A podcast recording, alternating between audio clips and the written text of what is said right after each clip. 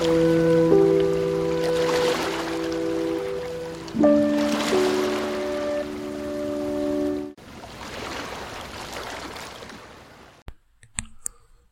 Moin und willkommen von Bord, willkommen von der Ostsee.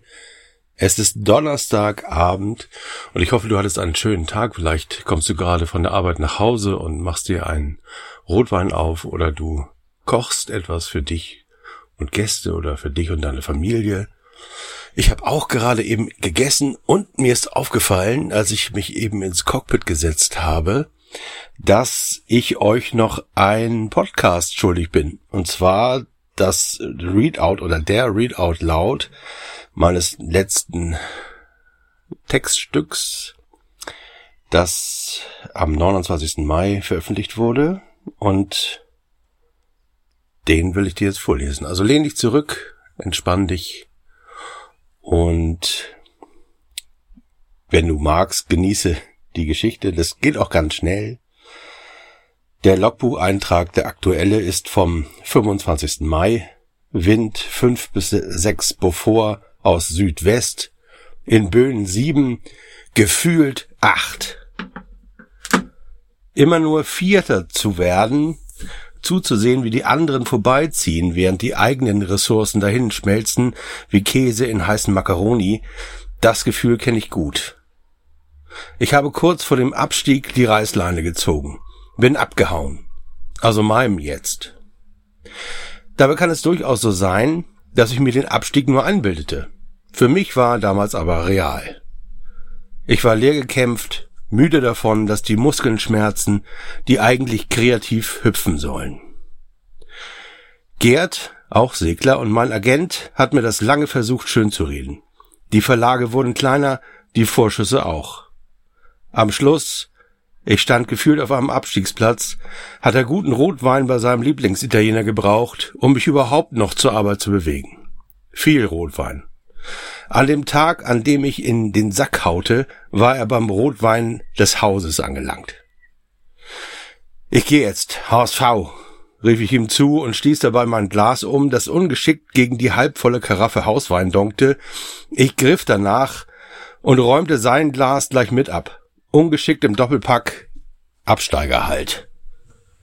Ich hatte es ordentlich versaut, nach allen Regeln der Kunst, hatte schnell noch 4000 Euro abgehoben und war abgehauen.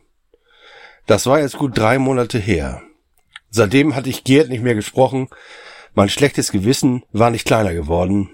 Wie gut abgehangener Rehrücken reifte es zu einer körperlichen Unfähigkeit. Ich konnte mich unmöglich bei Gerd melden, noch nicht mal nach Hamburg fahren.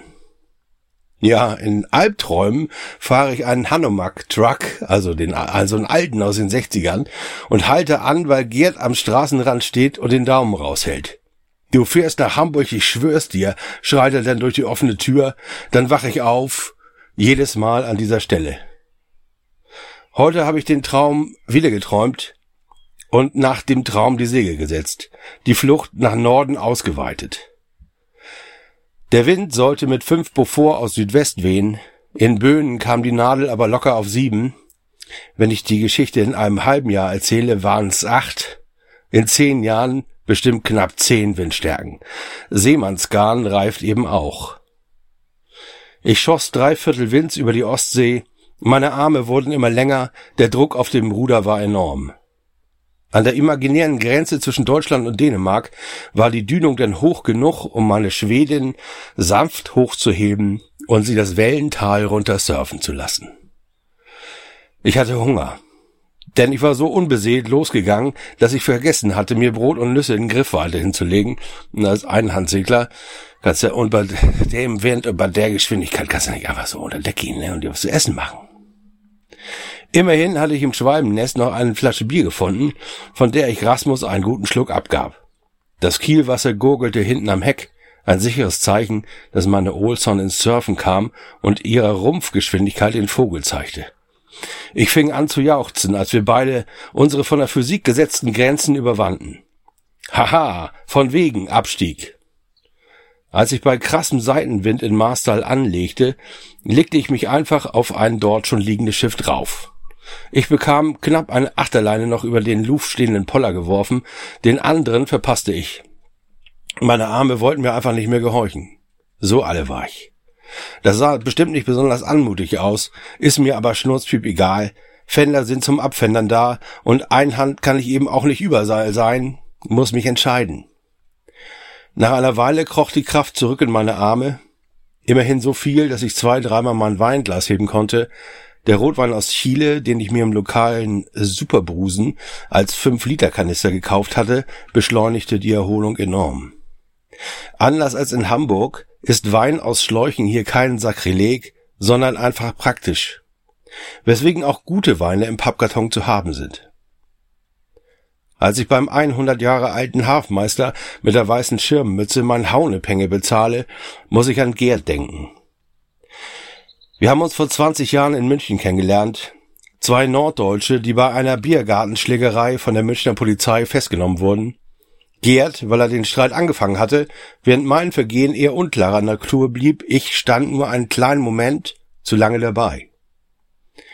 Gerd hatte eine Runde Bayern-Fans bis aufs Blut gereizt, weil er nicht nachließ, immer wenn er an ihn vorbeilief, laut HSV, ihr Luschen, zu grölen.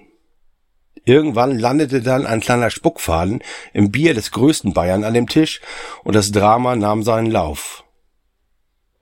Beim Vergleich der Meldeadressen wurde ich kurzerhand der Täterseite zugeschlagen und landete mit Gerd in der Ausnüchterungszelle. Mich hatte der Tag umgehauen und ich schlief langsam ein, als ich ohne Schuhe, wegen der Selbstmordgefahr, auf einer viel zu kleinen Pritsche lag. Gerd randalierte da immer noch an der Zellentür und rief immer wieder HSV, HSV, ihr Luschen. Diese Erinnerung breitete sich warm in mir aus. Zusammen mit der Klarheit, die nur unendliche Erschöpfung hervorbringt, ließ sie mich nach meinem Handy greifen. Ich war nicht darauf gefasst, was Gerd dann sagte, als er nach dreimal Klingeln abnahm. HSV, du Lusche, rief er ins Telefon. Wo bist du? Egal, wo. Ich komm dahin. Vielen Dank fürs Zuhören. Vielen Dank fürs Zuhören. Am nächsten Donnerstag kommt eine neue Episode raus. Ich mache mal eine Woche Pause, bin auf Reisen und vielleicht erlebe ich da ja was, was ich in die nächste Geschichte packen kann. Wir sind jetzt, müssten jetzt bei der Episode 8 sein. Und du hörst und liest den fiktiven Blog-Newsletter von Pitt, einem Liveaboard, der auf einer 29-Fuß-Segelyacht in der westlichen Ostsee lebt und ja, so ein bisschen gestrandet ist. Nicht richtig weiß, wo er hin will. Und äh, das denke ich mir jetzt gerade aus, so sukzessive leite diesen Podcast oder auch den Newsletter gerne weiter an Freunde und Bekannte, die vielleicht Lust haben, das entweder zu hören oder zu lesen. Ich würde mich freuen, wenn du ein Sternchen bei Spotify hinterlässt oder einen Kommentar bei Substack oder ein, eine Bewertung bei iTunes und bedanke mich herzlich fürs Zuhören und wünsche dir noch einen schönen Donnerstagabend.